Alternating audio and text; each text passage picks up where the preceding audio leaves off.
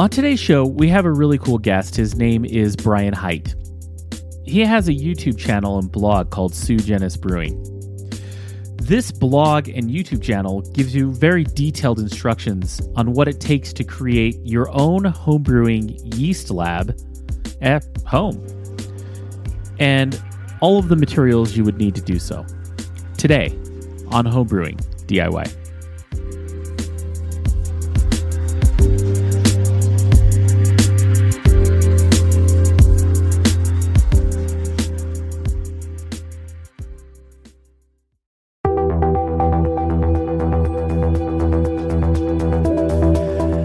Recipes and taking good notes are two of the key fundamentals of making great beer. This is one of the first things that you learn when becoming a new brewer.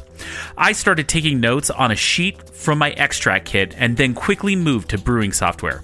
I've tried many different types of brewing software and then I found Brewfather. This is the one piece of software that you need for recipes and very detailed brew day notes, as well as fermentation notes. Brewfather also integrates with some of the topics that we discuss on this show, like the Tilt hydrometer, the iSpindel, and Fermentrack. You need no other piece of software than Brewfather. One of the best parts of Brewfather is that you can try it for free. All you need to do is head to our website, homebrewingdiy.beer, and click on the Brewfather banner to sign up for free today. Once again, that's homebrewingdiy.beer and sign up for Brewfather today.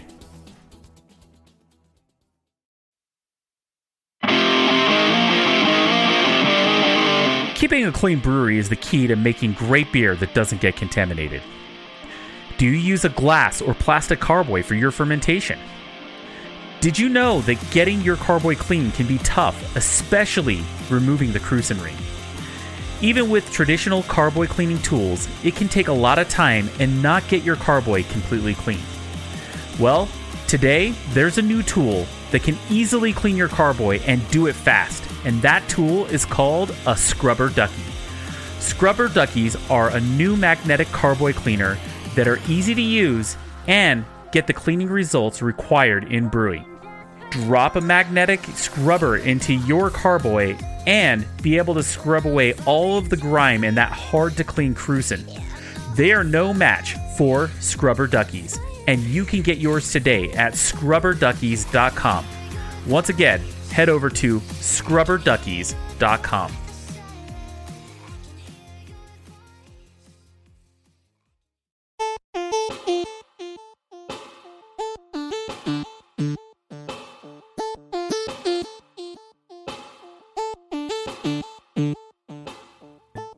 And welcome back to Homebrewing DIY, the podcast that takes on the do it yourself aspect of homebrewing gadgets, contraptions, and parts. This podcast covers it all. On today's show, we're talking to Brian Heit of Sui Generis Brewing. We're going to talk about all of the steps that you need to take to create your own home yeast lab. But first, I'd like to thank all of our patrons over at Patreon. It's because of your support that this show can come to you week after week for free. Head over to patreon.com forward slash homebrewing DIY today and give it any amount. Any support is truly appreciated. We currently have a special going on right now that if you give it the $1 level, you'll get not only a logo sticker mailed to you, but we'll also give you access to our RSS feed that is ad free and early release.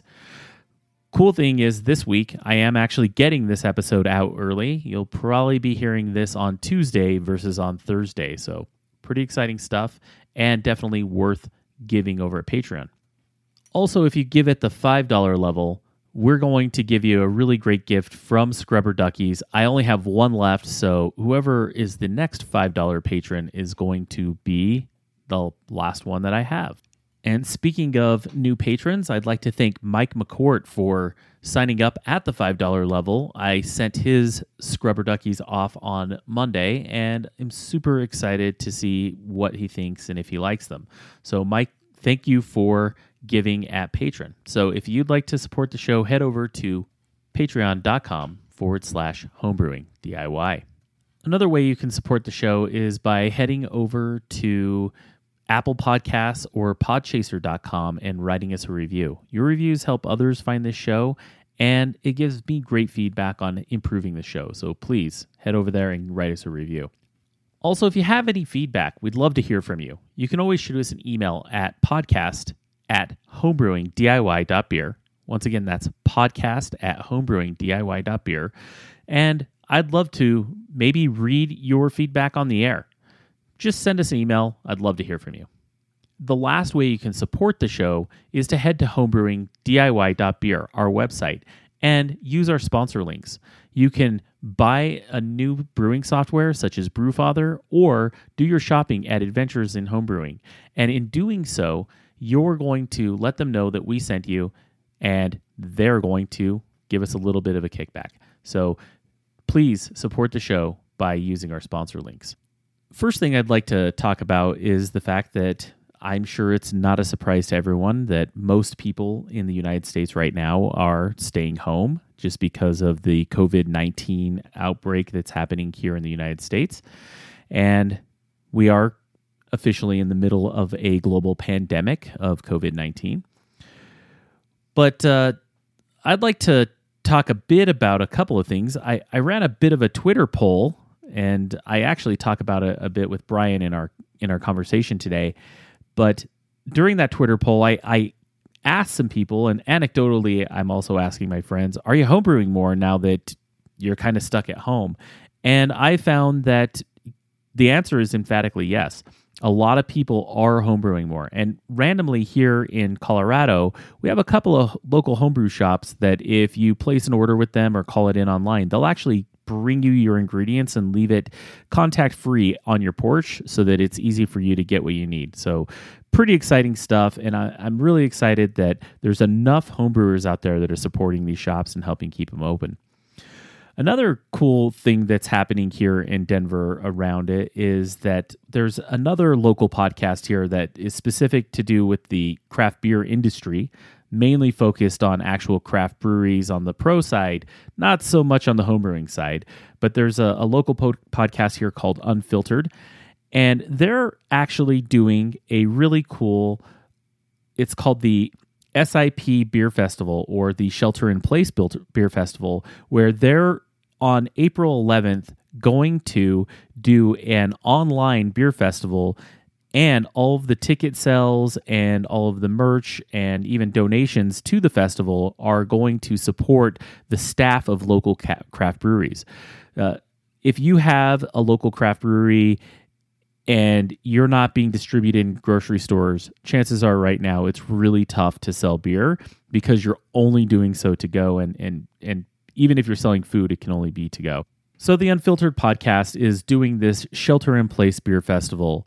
If you head over to their website, sipbeerfest.com, you can get more information on tickets or ways to donate to the festival or how to even participate in it. So head on over to sipbeerfest.com. Once again, that's sipbeerfest.com. In unrelated beer news, in my personal brewery, I had a really cool experience on Saturday where a small group of us from the Old Town Mash Paddlers Beer Club, we actually got together and did our own kind of impromptu beer meeting where we did a no contact beer exchange within the club so that we could all have each other's homebrews. We only tasted a couple homebrews in this format and then we did a Google Meet video call and tasted and actually almost kind of had like a happy hour just as a group of us and it was a really really good time if you have friends that are homebrewers and you trade or swap beers or members of a club doing an online beer club meeting was a really fun experience so highly recommend you being able to do that if you can but in my own brewery I had a couple of beers that I had given out as bottles and I had them on tap and was going to drink them as part of the meeting. Went to go and pour myself a beer, and as soon as I did, I was out of CO2. I've had a 20 pound CO2 tank, and I haven't had to fill it since 2017 because it is kind of a lot of CO2 for a homebrewery scale. But eventually, it does round out, run out, and apparently that happened in the middle of a pandemic. So now I'm trying to figure out what I need to do to get my CO2 tank refilled. I feel like every week I've been talking about my little homebrewing mistakes. It's kind of embarrassing. Well, let's uh, jump into today's conversation where we're talking to Brian Heit about doing your own home yeast lab.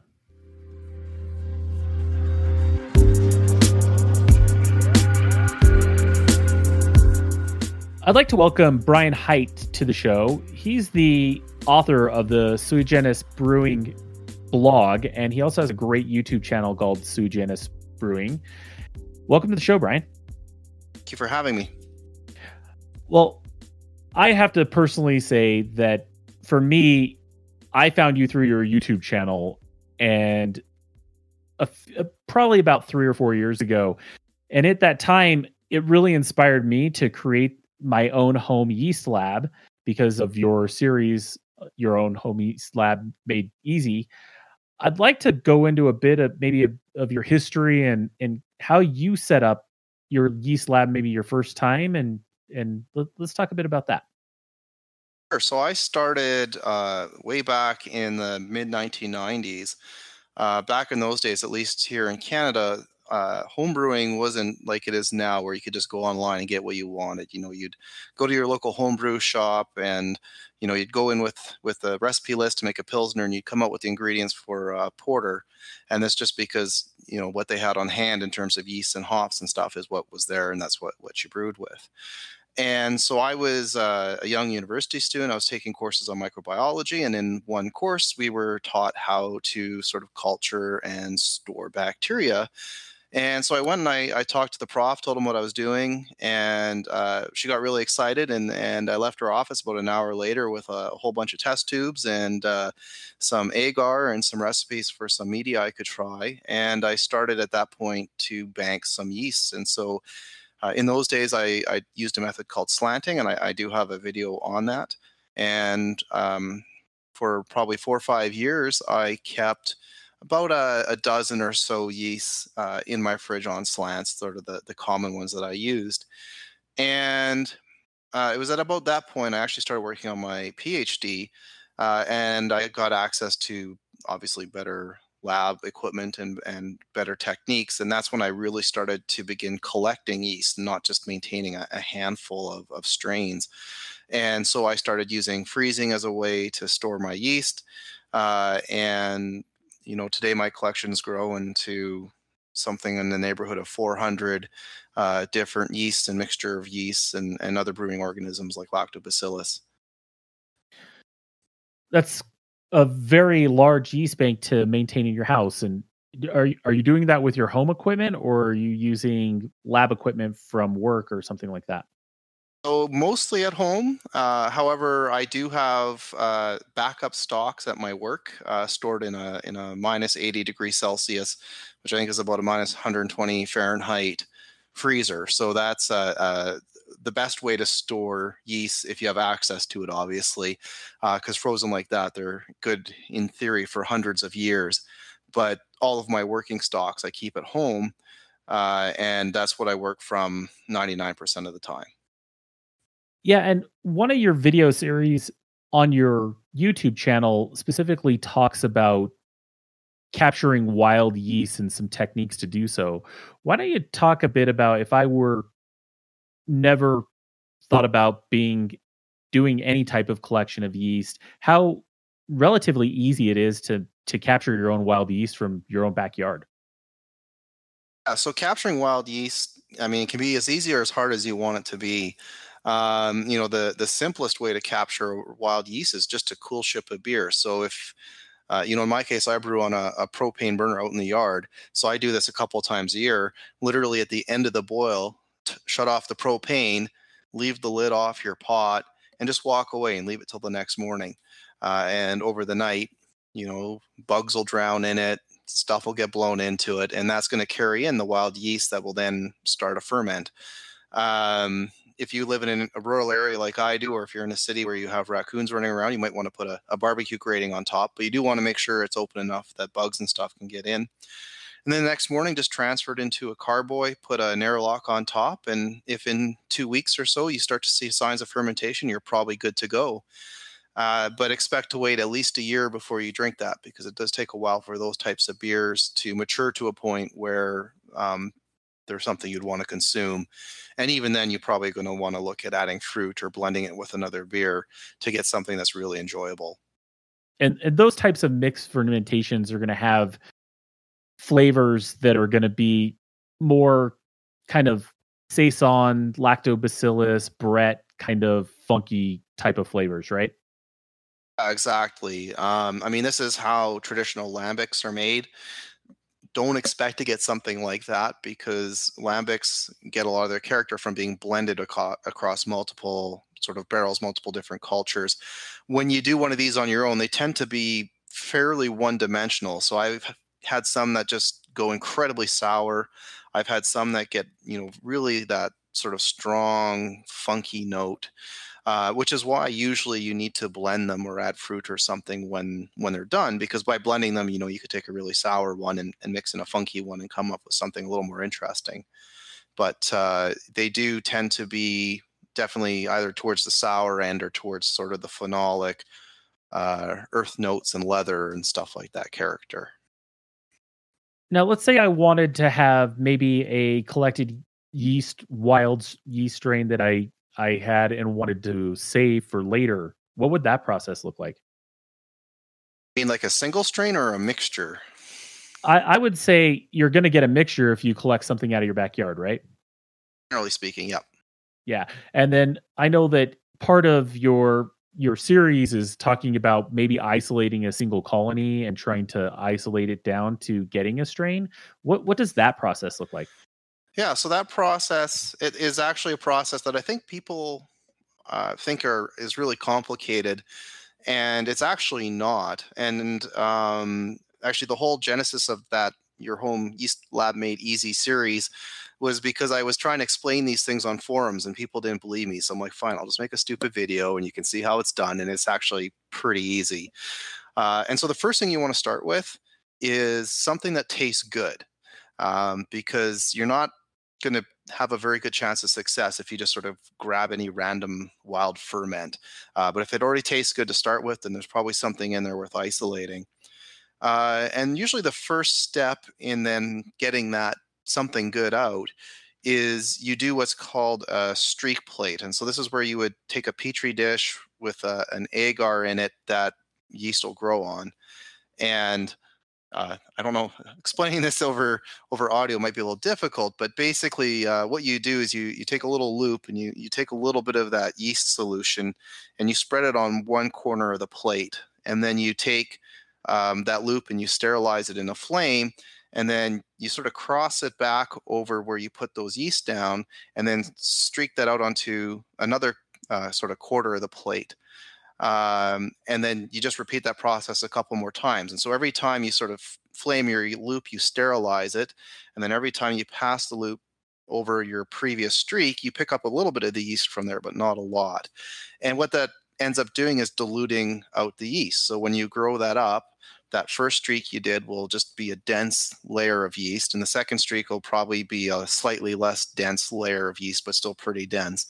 And then somewhere between that third and fourth streak, you'll start to get single individual colonies of yeast. And when you have a single colony of yeast, that actually grows up from a single cell. So you know if you've got a, a single colony growing off by itself, that that's a pure strain of yeast, and it came you know, and uh, that entire colony is essentially a clone of that initial yeast. And so once you've done that streak plate, you're going to have, you know, probably 20, 30 different colonies of yeast on there. And then you can start doing little miniature ferments. Uh, I usually do them in wine bottles because it's a convenient size and you can get uh, bungs that fit them quite nice with an airlock. And I'll just, you know, five or six at a time, do little test ferments and see if I can't find one that I like. And if I do, you can just scale it up like any other yeast using a starter and brew a beer. Yeah. It, w- one of the techniques that I used was I would start with my little like 10 mil test tube and start growing up from there until it got to a, a larger volume to where I could actually really start to test it. Uh, and that that tended to get me where I wanted, even whether it was making a starter for a batch of beer or whether it was testing out different strains of yeast to see if I wanted to try one. But my next question is, is you know, cleanliness is a is kind of a big deal. I know that if you're in a lab, you have things like autoclaves for total sterilization. And I think that the the big thing that I got out of your videos was the fact that you could do a lot of these things at home and you don't need a lot of equipment. What would you say is the basic equipment that you would need for a home yeast lab if you were going to try to start out today? Uh, so if you're not looking to spend much money, you really don't need to buy anything special. Um, for 99% of yeast ranching, just boiling stuff will sterilize it enough uh, for you to use. So really, what you're going to want uh, is to have either a Bunsen burner or an alcohol lamp. And an alcohol lamp can be made literally out of a spare jar and a, a piece of cotton cloth. Um, and again, I have a video on that if, if someone's wanting to make that, or if, if you have a proper Bunsen burner, that's a, that's a little better. Uh, you'll need some petri dishes, which you can get single-use uh, sterile ones off of Amazon or eBay pretty cheap. Uh, or if you're going to do a fair amount of it, you can get reusable glass ones for a little bit more. Um, some sort of a, a, flask for preparing media in. Uh, and then um, a bit of agar, which you can actually get at a lot of uh, Chinese marketplaces. It's used sort of as a, a gelatin equivalent in, in some Asian styles of cooking. Uh, and everything else as a brewer you're going to have around the house. Uh, most of the media, at least that I use, is either made from dry malt extract or from potatoes and sugar, uh, which most of us should have lying around. And if you have all of that, um, you're pretty much good to go. And that'll let you do anything from uh, just banking commercial strains of yeast to capturing and purifying wild yeast. You don't really need anything more than that. Uh, if you really do want to kind of take it to the next step, get an Instapot, and then you can properly sterilize your media. Uh, outside of that, there isn't really any need uh, for anything special for home uh, home yeast lab. But you did mention uh, cleanliness early on, and that part actually is really important. Uh, and again, I have a whole video on this. It's it's probably best if you're trying to get started to watch that. But really, the first step is to find a workplace um, where you can kind of control the airflow because drafts are really sort of the enemy when you're working with plates. You want a room where the air is as still as possible, and obviously, you want the room to be relatively clean. And it doesn't have to be a dedicated space. I usually just do it in my kitchen. Um, but you do want to avoid anywhere where there's a lot of drafts, where maybe there's going to be a lot of people walking by while you're working, because that'll create drafts. And drafts are what will carry contaminants into your petri dishes or your tubes as you're working. Yeah. So, example would be don't stand under an air vent while you're doing it. That's going to definitely blow contaminants right into it, right? Exactly. Or don't work by an open window or or things like that. Another quick question has to do with things like like you said the Bunsen burner, right? Uh, I think one of the cool parts for me was what when I first watched you work, understanding that like the Bunsen burner or the alcohol lamp creates an updraft that allows you to have a sterile working space as long as you're within a certain area of the of the flame. Why don't you explain to me a bit of how that works? Yeah, so that's really the the magic of a Bunsen burner or an alcohol lamp. So basically while they're burning fuel um, they're doing two things. The first thing is is they're creating hot air and of course hot air rises. So that creates over top of the the burner uh, whether it's a bunsen burner or an alcohol lamp sort of a, a rising column of hot air. And the other thing they're doing is they're consuming oxygen. And if you have a column of hot air rising above you, that means that the oxygen has to be coming in sort of from the sides.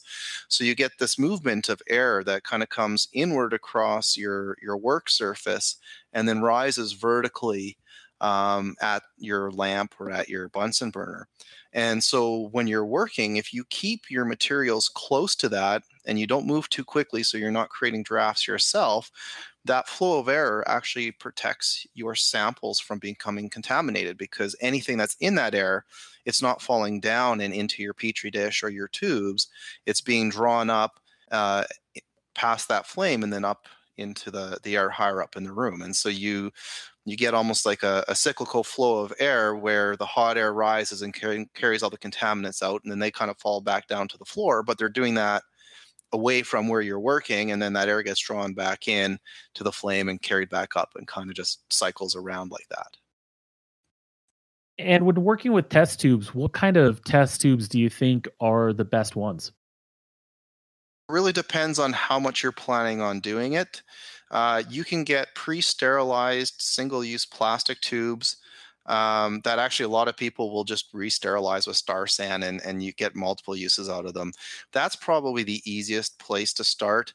Um, what I would recommend people look for are 15 milliliter centrifuge tubes is, is what they're sold as, or 14 milliliter snap cap tubes. And either of those will work fairly well as a, a test tube. Alternatively, you can buy proper glass test tubes with either a screw on lid or a slip on metal cap. The advantage of those is they're reusable. Um, so you can just put them in your pressure cooker uh, and um, use them that way. Uh, and they do make, uh, if you're going to use slants, it is a lot easier to make slants with those glass tubes because you can pressure cook the media right in the tube. And then you just kind of put the tubes on an angle and let it solidify. So you end up with a slanted surface but I generally recommend people stay away from slants. They're they're a very old school technology, and if you have a home deep freeze, it's a better option for you for storing yeast. Uh, so if all you're going to do is maybe freeze some yeast and, and make some starters, those uh, plastic, you know, centrifuge or snap cap tubes are probably your best bet. Yeah, and you did say that slants are kind of an older way of doing it. W- what is the more modern way to to bank those yeast versus a slant? So the more modern way would be to freeze yeast. Um, freezing has a number of advantages. The main one being how often you have to deal with your culture. Uh, so if you have a, so maybe I should explain quickly what a slant is. So a slant is you you take a, a test tube and you put a bit of um, media. So that's usually a lower gravity wort with some agar in it, so it'll solidify.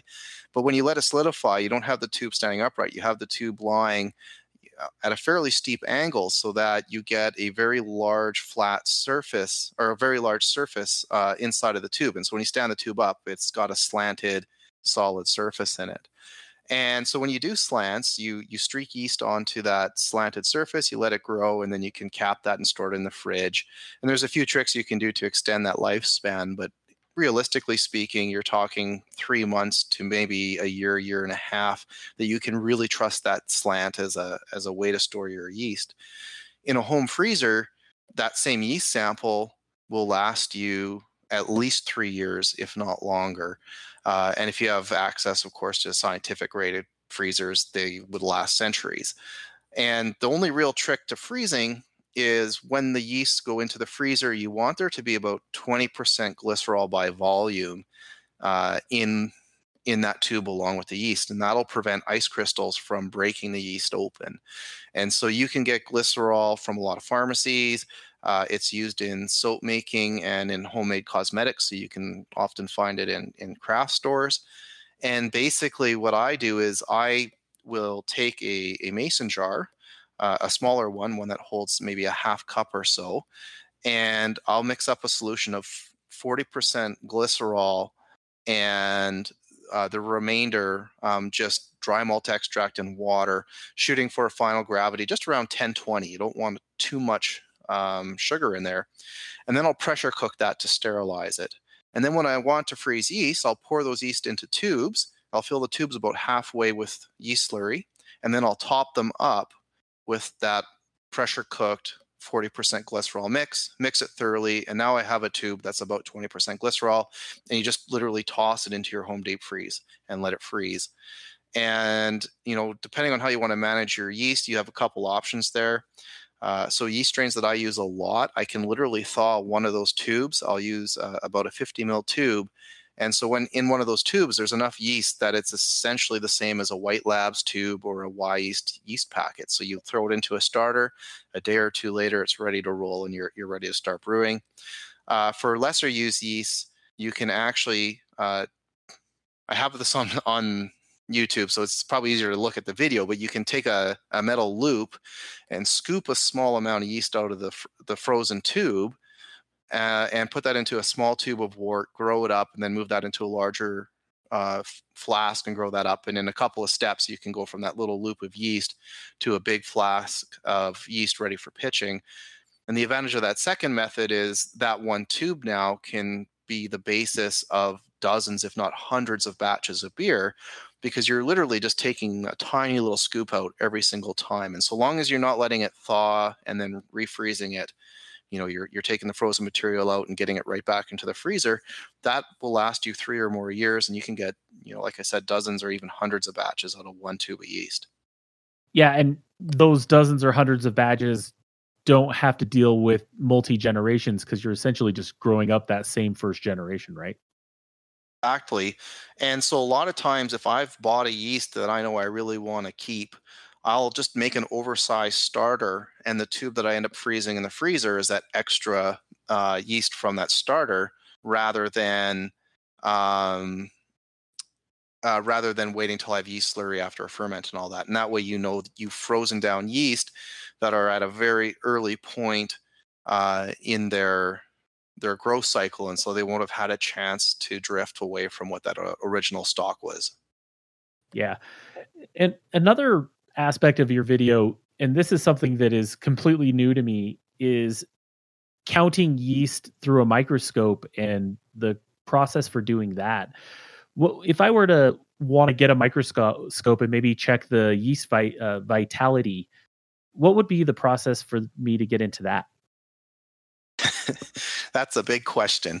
Um, so, actually, one of the most common questions I get through my blog are, are questions about microscopes. And so that spurred uh, a whole series of videos I just finished releasing that's meant to take someone who's never touched a microscope before and walk them through how to use the microscope, how not to wreck it, how to store it, and then how to do basic things, including yeast counts and viability staining. So, the first thing you would want to do, obviously, is get a microscope. Uh, and that's always the challenging part because there's a lot of different microscopes out there. They're built for different purposes. Um, and obviously, budget's always going to be a consideration for someone working out of their home. Um, so, you know, finding a good microscope can take a bit of time. But once you have one, uh, what you'll want to do is, is of course, familiar familiarize yourself with how to work with it and how to use it. And for the viability staining, it's actually a pretty simple procedure once you're comfortable using the microscope. Uh, and the only thing you need in addition to a microscope to do viability staining is uh, an eyedropper or a Pasteur pipette, so something where you can sort of make a controlled number of drops of a liquid. Uh, and a ceramic dish of some sort. And then you need to get your hands on a dye called Trypan Blue which uh, again you can just get off of Amazon as a pre-made solution, which is nice. And basically, what you do is you take your yeast sample from a starter or whatever yeast sample it is you want to look at, and you put one or two drops of that onto a slide, and then you put one or two drops of the Trypan Blue on uh, in, into that as well, so it mixes together. And you, you want to shoot for roughly the same amount of, of yeast as Trypan Blue and then you put it under your microscope and you look for cells that stain blue. And anything that stains blue is a dead cell, and anything that's able to keep that dye out is a living cell. And so you can sort of get a rough feel by looking at that at whether your cells are alive or dead or what portion of them are alive versus dead. So it's a good way if you're trying to assess the health of you know maybe a yeast you've had stored for a long time or maybe you made a starter and it's been sitting in the fridge for a month and you want to know if it's still viable it's a good way to look at at those kind of things. Or even if you just bought an older smack pack from the mm-hmm. bargain bin and you really wanted to see if it was worth pitching that would be another good example right? Exactly. I i've, I've always tempted and never bite the bullet on the old yeast because i'm like man am i is it really worth risking a bad beer over this. Uh, it's only three dollars. Although you but, usually a starter will resolve any of those issues, right? If you you run that smack pack through a starter, as long as there's some viable yeast in there, you'll probably be okay in the end. Yeah, totally. It's just it's just kind of my uh, my my own head playing tricks on me is kind of how that works out. uh, it, I know that there's also the the the the the technique of kind of counting yeast cells through a microscope and and what would be like the use of doing that? Well that is um, a good way to make sure you're pitching the right amount of yeast. And i mean i'll be honest i almost never do that myself. Uh, you know the the starter calculators that are out there that lets you sort of estimate how many yeast you're going to get are i think good enough for most circumstances but obviously you know some people want maybe a little more control than that. In commercial breweries they're obviously quite concerned with making sure they're getting the right pitch rates and so that's where counting uh, really becomes a useful thing to do and again if you have a microscope and an eyedropper uh, you only really need one more thing to do yeast cell counting, and that's something called a hemocytometer, which is basically a glass slide that has a very fine grid uh, carved into the glass. And it also has a, um, on either side of that grid is a little glass ridge. So if you put a, a, a thin piece of glass called a cover slip onto that ridge, the ridge will hold it at a very specific height above that grid. And so when you put liquid in between that cover slip and the grid, there's a, a very uh, specific volume now above each square in the grid. So you know how many yeasts are in each sort of region of the grid. And from there, you can calculate out the number of uh, in your solution. And I know that sounds horrifically complicated the way I just explained it, but it's actually very easy to do. Uh, the only real challenge is getting a hemocytometer. Uh, until not that long ago, your only real option was to go to a scientific supply company and shell out between three and five hundred dollars for one of these things. Uh, but there, there's um, a number of Chinese manufacturers now that they make those clinical grade ones, but what they do is they sell the ones that don't meet those clinical standards for three to five dollars a piece. So if you're willing to wait a couple of months for it to come in the mail from China, you can get one for you know less than ten dollars and I've compared them to the clinical grade one that I have at work, and the difference is not that big. Uh, your your counting error as a human will probably exceed the actual error uh, in terms of what that cheap hemocytometer does relative to a proper one. Yeah, and to be honest, we're talking about brewing beer and not saving lives, and so well depends if if how much you really like beer. Uh, but the idea is that in, in all reality, for this particular application, if you're off a little bit, it's not going to be the biggest deal. You're generally going to know that, hey, this is how many cells I have, right? Uh, exactly. I mean, you know, if you're trying to pitch an ale, you know, you want somewhere around what is it, a million per mill? Yeah. And if if you count a million per mill and you actually have, you know, 1.05 million per mill, I mean, that's not going to matter. No, it's not. And you're going to end up with the right right pitch rate anyway. And I think your number one worry is under pitching versus over pitching a little bit, right? Generally, generally speaking, yeah. I mean, yeah. uh, I think in theory you can over pitch a yeast, but I've pitched beers onto entire yeast cake and you know in theory been 10 times over where it was supposed to be and the beer was just fine so yeah i think over pitching is a challenge yeah I, I, think it's more of a challenge versus under pitching can definitely Sorry about I that. think yeah, you're totally cool. I think it's I think under pitching is more of a challenge considering that if you under pitch, it could affect flavor even at a homebrew level. Yeah, without a doubt. Yeah, uh, it's it's if you make the yeast work harder, it just isn't going to be as good. uh, well, let's talk a bit about if I were choosing a microscope, you know, and and I'll I'll use an example. I have a six year old son. He's geeky uh, like dad and very into science. I've totally bought him a microscope already. Is that going to be a good enough quality microscope for some sort of brewing applications, or am I going to need something a little more useful? So, without knowing exactly what you bought, it's hard to say. Uh, I bought him like a sixty dollar microscope off Amazon, so this is not anything super oh, fancy. You know, it, it depends on what you want to do. Uh, so if all you really want to do is count yeast, which is what a lot of people are are trying to do, that's probably enough. Um, you know, for counting yeast, you do that at relatively low magnification.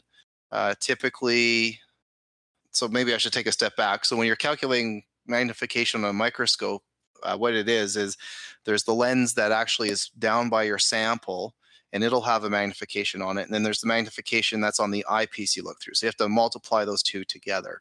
So most microscopes will have a 10 times eyepiece, and you will have usually about a 10 times um, what would be called the objective lens, which is the one down by your your sample. And for yeast counting, that's all you need is the 10 times objective and the 10 times eyepiece, so about 100 times magnification, which I think pretty much any sort of you know home science type microscope will have, even if it is you know just some cheap thing off eBay. Um, where you tend to run into needing fancier things than that is if you're maybe trying to do viability staining where you need to really be able to see cells quite distinctly and also have good color um, uh, fidelity in in the images. Or if you're doing you know wild brewing or mixed culture fermentations and you absolutely have to be able to see the presence of bacteria. And that's when you need to start moving into not necessarily a professional grade microscope there's actually a lot of sort of prosumer type microscopes now that are just fine for those uses but they probably won't uh, the home system you have probably wouldn't be enough for those kind of applications yeah, and so those prosumer ones or the little bit higher quality, they're going to have magnifications that are going to get us small enough to see things like bacteria. And is there a certain kind of light you need for the fidelity when you're looking for that blue staining? So, not necessarily a particular kind of light. Um, without, I mean, microscopes can get very complicated if you start really getting into the nuts and bolts. But what it really comes down to is the quality of those objective lenses. So the lenses that are, are close to the sample when you're imaging. And you know the difference between the microscope you bought your son versus say one that costs about 500 bucks is going to almost entirely be in those lenses. It's, I mean, obviously a more expensive one will probably have a little bit better construction, but it's really those lenses that make the difference. And so when you're talking about a higher grade lens, it's going to gather more light from the sample. So for a given amount of input light, the sample will be brighter. Um, it'll be free of what are called chromatic aberrations, which basically means if, if a lens isn't built quite right, the red can get focused at a slightly different point than the blue than the green and that's where you start to now lose color because your colors aren't all being put into the same focus and so you might get uh, something that's the wrong color because you know it should look blue, but the blue's not focused where you focused on the sample, and so now you don't see the blue anymore. Uh, and there's other factors as well that go into kind of the quality of of the color fidelity in how the the illumination light is being projected onto the sample and so again a, a higher end microscope will have better optics for actually getting the light onto the sample and making sure it's being illuminated in a way that's going to give you good color recover fidelity and good contrast is another thing as well. So uh, you'll notice on cheaper microscopes, especially at the higher magnification lenses, that the contrast isn't very good, and that again is kind of comes down to lens design and and the design of that the light path that illuminates the sample. Yeah, and and when we look at the the video series you've done on microscopes most recently, what are some of the things that you're trying to tackle in that video series? So it's kind of split into two parts. So it's a it's a ten video series, and the the first five um, take you through sort of the the most basic parts of a microscope. So what are the different parts of it called? What do they do? How does it make an image? How do you you know safely change lenses and focus and all of those kind of things. Uh, and so if you've never used a microscope before even before buying a microscope i'd make a point of watching those five videos. And then i also have a blog post that goes along with that that kind of dives into what to look for uh, in terms of some of the optical qualities of the lenses and stuff um, for whatever type of particular procedure it is that you think you're going to want to do and then once you have a microscope and you've played with it a little bit and you're kind of comfortable with it, then the latter half of my video series is on now how do you start using it in the brewery for looking at yeast, doing yeast counts, doing viability stains. So you can kind of pick and choose from those later videos uh, which ones to watch based on what it is that you would want to do. But really, before you buy a microscope or do anything, you really, I think, need to understand and, and have a good idea of what exactly it is you want to be able to do with the microscope, and then to make sure you're picking a microscope that meets those requirements. Because uh, you know it's really easy to underspend by just 20 or 30 dollars and end up with something that's not sufficient for what you need and it's also really easy to spend far more money than you need to do what it is you're trying to do so i think understanding what you want to do first and what you need to do it is the most important step of the process Yeah, I think a, a, microscope's range is anywhere from about fifty dollars to many thousands of dollars, and there's probably a little bit of everything in between, right? They go well over a few thousand dollars. And we have some at my work that are over a million dollars. So yeah, yeah. I, I mean, but at, I, the, I, at the prosumer level, yeah, they get up to about three, four thousand at the higher end. Yeah, uh, I, I and... personally like personally, I actually own an iPhone repair shop, and for doing micro soldering, we have a amazing microscope that I would never use for anything to do with brewing. But yeah, that that thing was probably five thousand dollars. It was a huge piece of equipment. And, uh, and I, I, teach a microbiology class at work, and the, the standard scopes that we use in those are, are about five six thousand as well. And if you can get one of those for home, you know, secondhand for a decent price, they're fantastic. But it's a lot of money to spend for a new one if you're just doing it for hobby use. Exactly. And when you talk to like a brewery, for example, and they're just starting out getting a lab, what are some of the things that like the brewery level is trying to tackle with their lab in general? Well, I think the main thing that they at least should be worried about, I don't know that all of them necessarily worry about it, is quality control uh, and making sure that they're sanitizing things properly. So I've actually, with a few breweries, um, helped them get some of that up and running. And that's a little different. I haven't covered any of that really in my videos, but a lot of that is how do you do um, environmental sampling in a way that you know what you've sampled is actually what you're growing on the plate. So it's it sounds kind of funny because you're looking to see if you have contamination in the brewery, and your single biggest concern is actually contaminating your swab or whatever you're sampling with, um, not from the brewery equipment, but from something else, and then thinking you have contamination when you don't. Uh, so that's a little different of a concern than what you might have in a home brewery but that's what I, a lot of breweries are leaning towards, and that's what a lot of breweries, you know, probably should be doing if they're not doing it already. Yeah, because if you have a contaminant that you can't figure out where it's from, we're talking about many thousands of dollars you could be throwing down the drain, right? If you had a bad batch from that. Exactly. Yeah, like the the consequences of getting it wrong at their scale is very different than the consequences at my scale, at the homebrew scale. I mean, I'm sure you have dumped a batch, right? More than one. you know, it doesn't happen often, but I've totally dumped a batch. I, I had a, I, I actually, in the last three years, had this one batch that I could not figure out what was wrong with the flavor. It had to have been a contaminant of some sort or something wrong with fermentation. And I, tr- and, and as you know, there's always the tricks of try this, try that to try to salvage it. And you know, there's just sometimes it's just a dumper. At some point, some some points you just have to cut it loose and try again. I mean, I do a lot of wild ferments, and if you're going to go down that road, expect to dump a fair amount of beer because, you know, probably one in ten, you know, can't even be blended into something.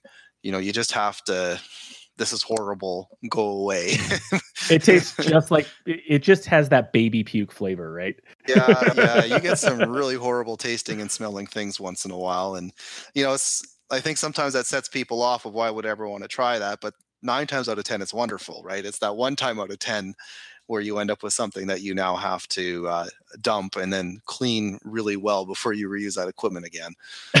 yeah, I, I, I have to admit that uh, that has totally happened to me. I when I first started trying to capture some wild yeast, I, I did a project where I just did you know boiled some wort in with some with some DME and did it in mason jars and left them throughout my my yard and I had this one sample, and it still sticks in my head today that I left under an aspen tree, and it, it had a, and I put a airlock on top of it. Saw, saw that it was fermenting for a while, and uh, took a whiff of that, and it was a smell that I can never unsmell. uh, they, you get some pretty rank stuff in some of those, and those ones that straight down the sink. yep, straight down the sink. It was gone. Uh, you're just like, yeah, what should black things be growing on this?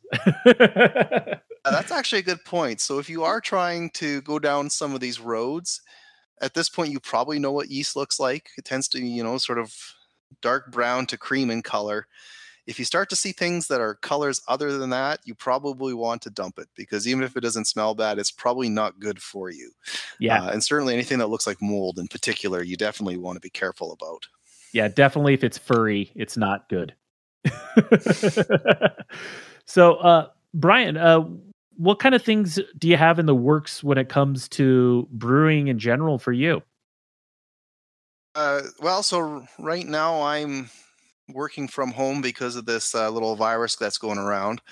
Uh, so I'm I'm actually using this as an opportunity to uh, get my keezer full for the summer because I always seem to run out of beer in the summer. Um, but nothing too exciting with those. Uh, just some uh, some dark lagers and some uh, like Scottish wee heavies and, or not wee heavies, Scottish sevens, 70 shillings and things like that. Uh, I have at any one time always a couple of wild ferments going. So I got a, a couple of sort of golden ale inspired things um, that have been one's been going on for about a year and a half now, and the other one's probably about six months old. Um, and yeah, that's kind of it on the brewing front. I've got a few videos that I'm working on, and my video production schedule is very slow, so I don't know when those are be coming out. But I'm working on a working on a couple new videos, and yeah, that's really it right now. That's awesome. Uh, yeah, speaking of the COVID nineteen and and the kind of state of the world, I, I did a, a, a Twitter survey last week, and randomly I asked, "Hey, are you brewing more? Are you brewing less?" And, and kind of asked that question, and surprisingly, people are act, are telling me they're brewing more. And anecdotally, for my friends, they're saying, "Hey, I'm at home. I've got nothing better to do. I'm I'm working, obviously, but you know, I, I definitely have more home time than I've had." And I can tell you that at least all my brewing friends and me included, are brewing more than I've brewed in years. Uh, would you say that kind of feels the same way to you? Yeah, definitely. I mean, I my my son's relatively young, but certainly since he came along, you know, I've went from brewing probably 25 batches a year to in a good year maybe 13 or 14. Uh, so I'm definitely making up for lost time right now. I've I've already got a few done this year, and I've got a few more coming up in the next couple of weeks. So you know that should should help get a few more into the the keezer this year than in in the past couple of years. Yeah, uh, it, I I kind of always joke that uh, I'm the one guy that because I had kids, I started brewing. Uh, I, I've always been a very social, outgoing person, and once you have a baby, right, you you stay home a lot more just because you you you have to, and you've got to help out around the house. You have to, you know, I I want to be a good father, those kinds of things, and in doing so, I was like, well, I don't go out as much as I used to. I guess I'll just figure out something to do in my garage and started really brewing right? And and i brewed a bit before but that's when i really started home brewing and getting into it. So it's it, i'm kind of the opposite whereas most of my friends that have kids they're like yeah i don't get to brew as much as i used to. And i'm the opposite of like man i started brewing a lot because i had kids. So kind of funny. uh, well, kind of depends on how time works out, right?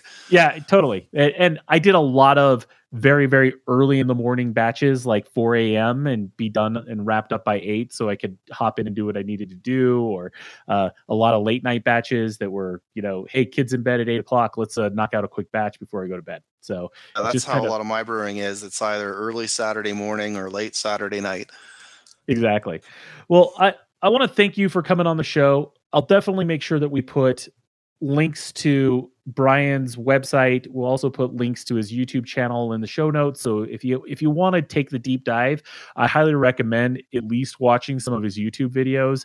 it's super informative, and I have to say, Brian, you you do an amazing job of explaining the process in, in really an easy way that people can digest very easily and make it very approachable. So if you're listening to the show and you really want to do a, a, deeper dive into some of the things that Brian's doing, please look at our show notes. We'll, we'll link to that.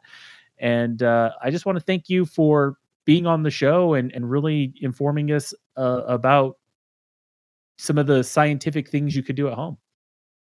Well, thank you for having me and uh, letting me ramble on for an hour or whatever it's been.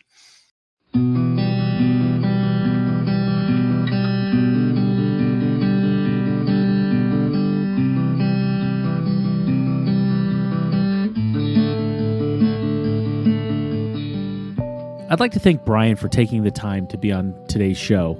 I had a great conversation, and as always, whenever I have a guest, I just learn so much. It, it's really a great time.